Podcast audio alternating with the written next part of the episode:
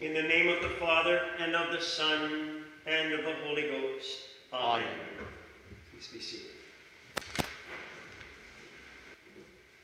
Last week, we reflected how the Lord wants to use the church as his instrument to invite people into his kingdom, to join in the marriage feast he is preparing in heaven.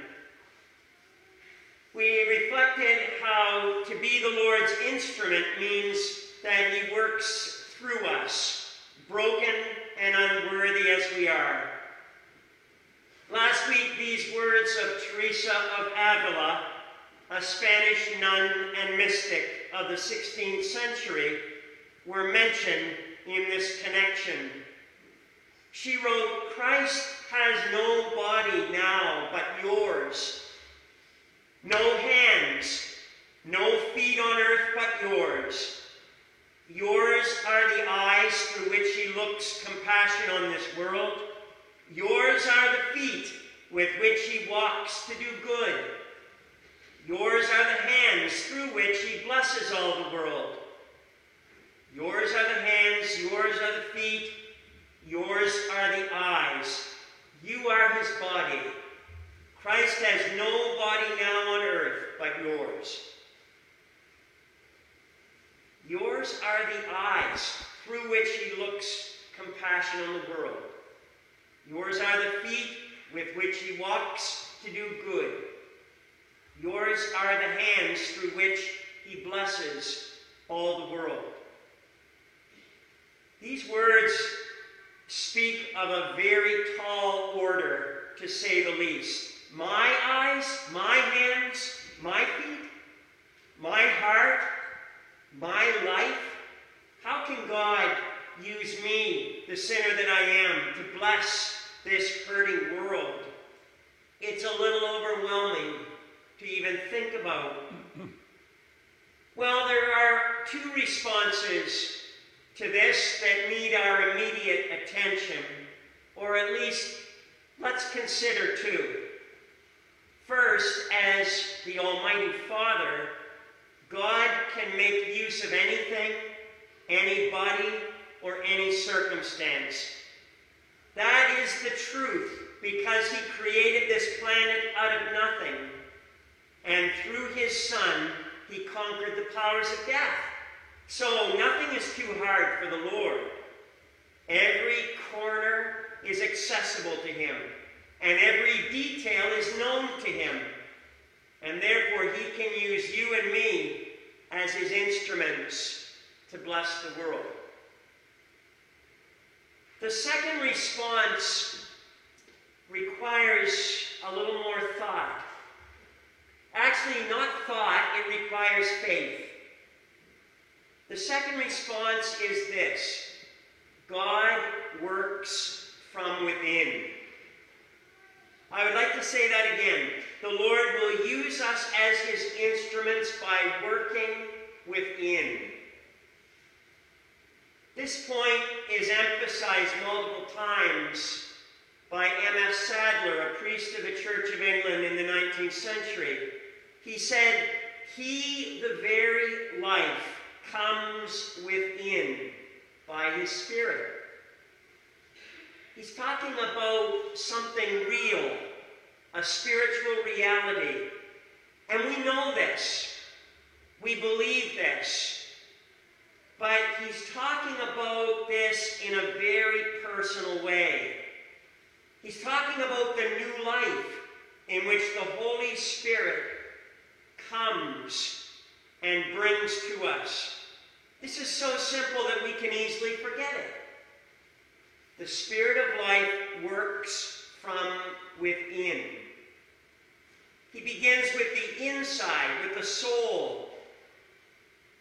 He wants to move in our hearts in order to impact the outside. Maybe the heart is the way to think about this. As children go into vacation Bible schools, I remember the emphasis was always about inviting the Lord Jesus into my heart. And as adults, it's easy to forget this personal part. The Lord works from within by his Spirit. This simple point fits with what Jesus said when he was being questioned by Pontius Pilate the night before he was to be crucified, or the day that he was to be crucified. Pilate asked Jesus if he was the king of the Jews, and Jesus replied, My kingdom is not of this world. If my kingdom were of this world, my servants would fight that I might not be delivered over to the Jews. But my kingdom is not of this world. The kingdom of God is not from the world, it's different, radically different. It does not depend on the world's way of doing things. God's kingdom is not limited to time and space like the world.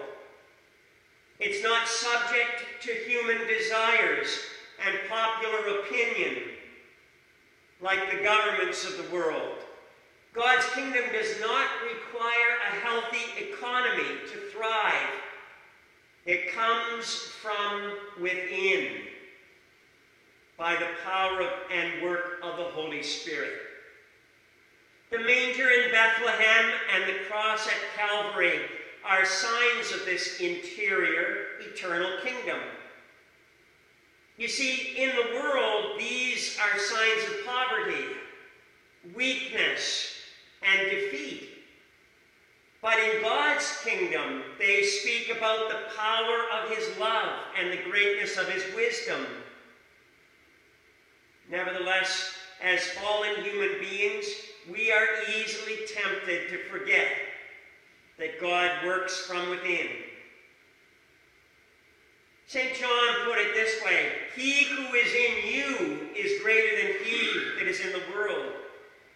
And yet, even though he shows us daily the mysteries and secrets of his work, we are quickly distracted by what is material and temporary. To say that God works from within means that the Holy Spirit is constantly active. He's prompting us, inspiring us, reminding us, and shaping us.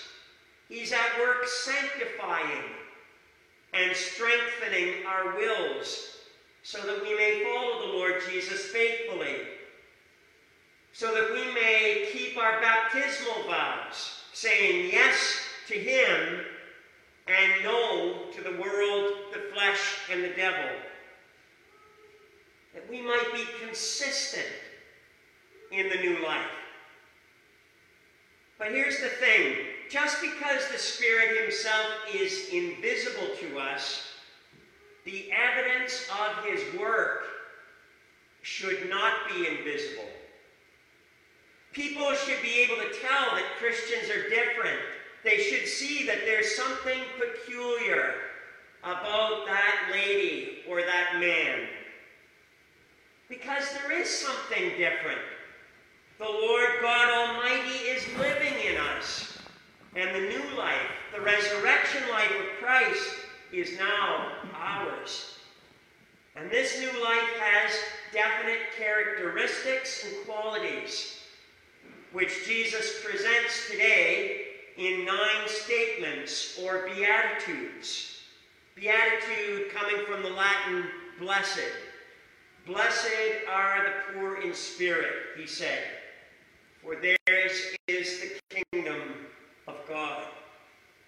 Mark Ross, a Presbyterian minister, explains that these nine Beatitudes are actually characteristics or features of the family of God. He says, like members of one tribe or family, descended from one father, they share common features. And these nine speak to that. So, how can God use me, the sinner that I am, to bless this hurting world?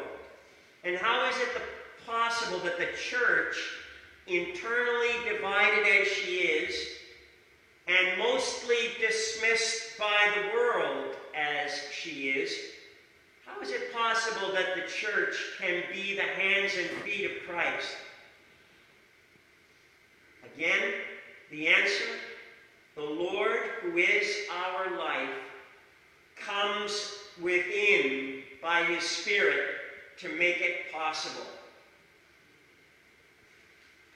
Think of this for a minute as we move into the next step or thought in this sermon. Think of this. Picture yourself in your kitchen, if you would. Or picture yourself in your chair in the living room, or sitting at your desk, or driving your car. Picture yourself outdoors raking leaves, or going for a walk around your block. And now try and visualize the Lord Jesus beside you. There he is with you doing the dishes. There he is with you in the, in the other chair. There he is beside you at your desk and on your walk. He is that close. Actually, he's even closer because he lives within you by his Spirit. Incredibly, the living God has united us to himself by coming to dwell in us. His kingdom is from within. His Spirit comes within to bring the new life of the risen Christ to you and me. This faith in God's love and activity, this faith in His presence with us and within us, is a characteristic or a common feature of the saints, of the family of God. The saints, the capital S saints and the small s saints like us, believe that they belong to God and that He is with them no matter what comes. To speak of belonging is to speak about identity. You and I have been made the children of God. That is core or central to who we are. And as the children of God, there are common features that we share because of His Holy Spirit who works within. The faith that we belong to God and that He's with us no matter what happens flows from an understanding that we need the Lord, that we cannot do anything good on our own. And this is what Jesus is talking about in today's gospel. He identified poverty of spirit as a necessity to living a new life of the Spirit. Blessed are the poor in spirit, he said, for theirs is the kingdom of heaven. He's not talking about being poor with a bad bank account, or poor with a leaky roof, or poor with a muffler that needs repair. He's talking about inner poverty. It doesn't sound very good, does it? But remember, the kingdom of God is different from the kingdom of this world. Poverty of spirit is the soul realizing its own need, its destitution, and its weakness and its sin.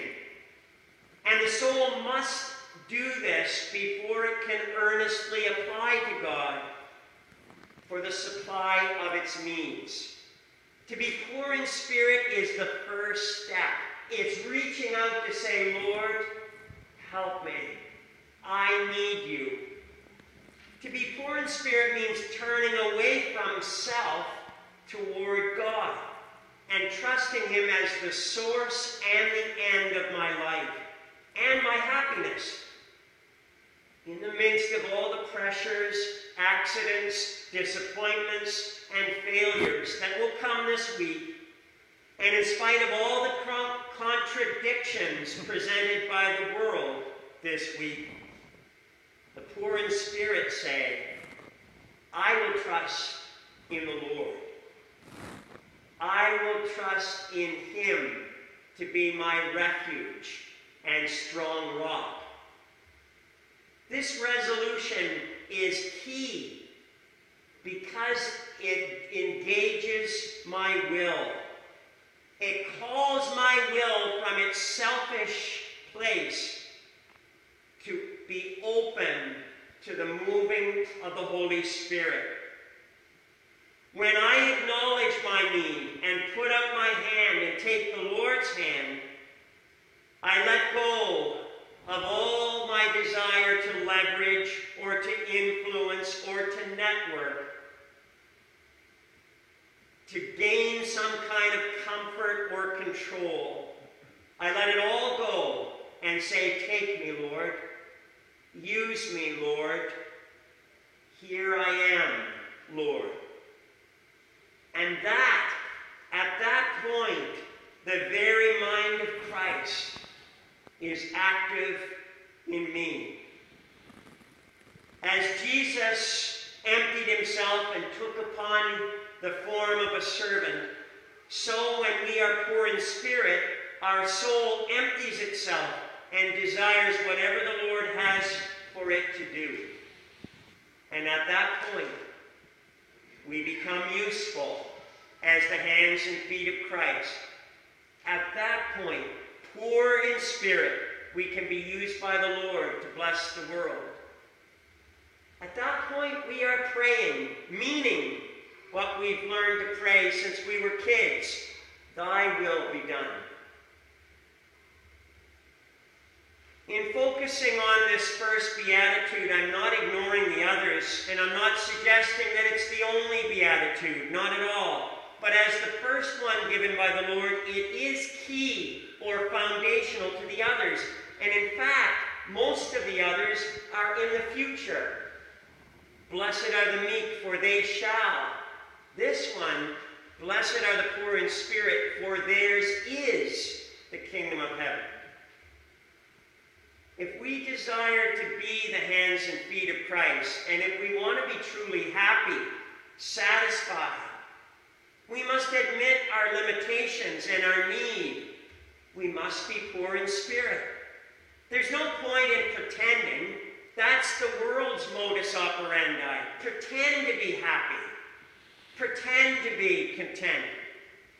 As Christians, we're done pretending we can be authentic and honest and simply lay it all on the table, confessing our need to the one who knows us better than we know ourselves. This is a feature of the lives of the saints, to be poor in spirit.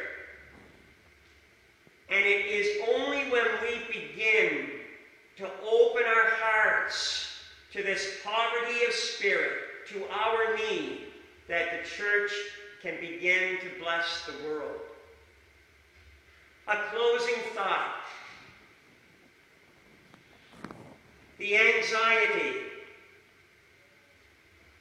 the epidemic of anxiety within our culture today should not be confused with the poverty of spirit in today's gospel. The anxiety in the world is a symptom of despair. It's a reaction to a loss of hope. It's like being anchorless. It stems from a lack of direction or conviction we feel a need to be perfect, a pressure to perform, but we don't know, but we know that we cannot deliver this perfection. We can't live up to the expectation that's been imposed upon us, or that we feel it is upon us. When the gospel speaks of being poor in spirit, it means being poor in spirit with the Lord Jesus. Not trying to figure something out on our own and saying, poor me.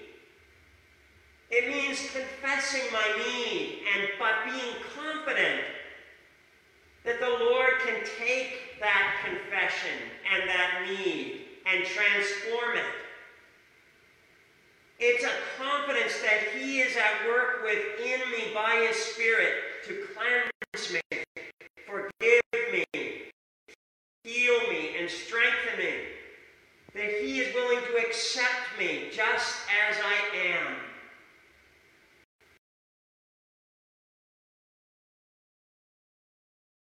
Giving, not anxiety creating. It's the way of the joy filled life.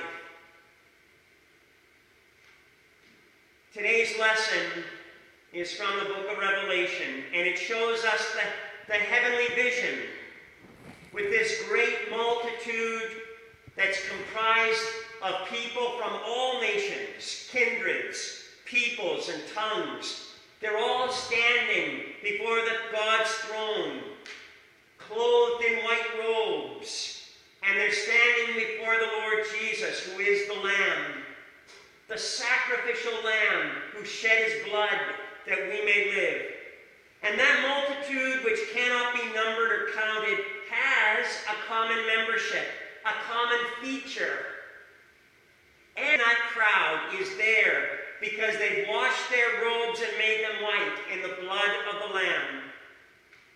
They are around God's throne in heaven, not because of something they have done, but because of what God has done through Christ at Calvary. Those within that heavenly multitude are there because they are poor in spirit. May it be so of you and me also. Now unto God Almighty, the Father, the Son, and the Holy Spirit be ascribed all might, majesty, dominion, power, honor, and glory, as is most justly due.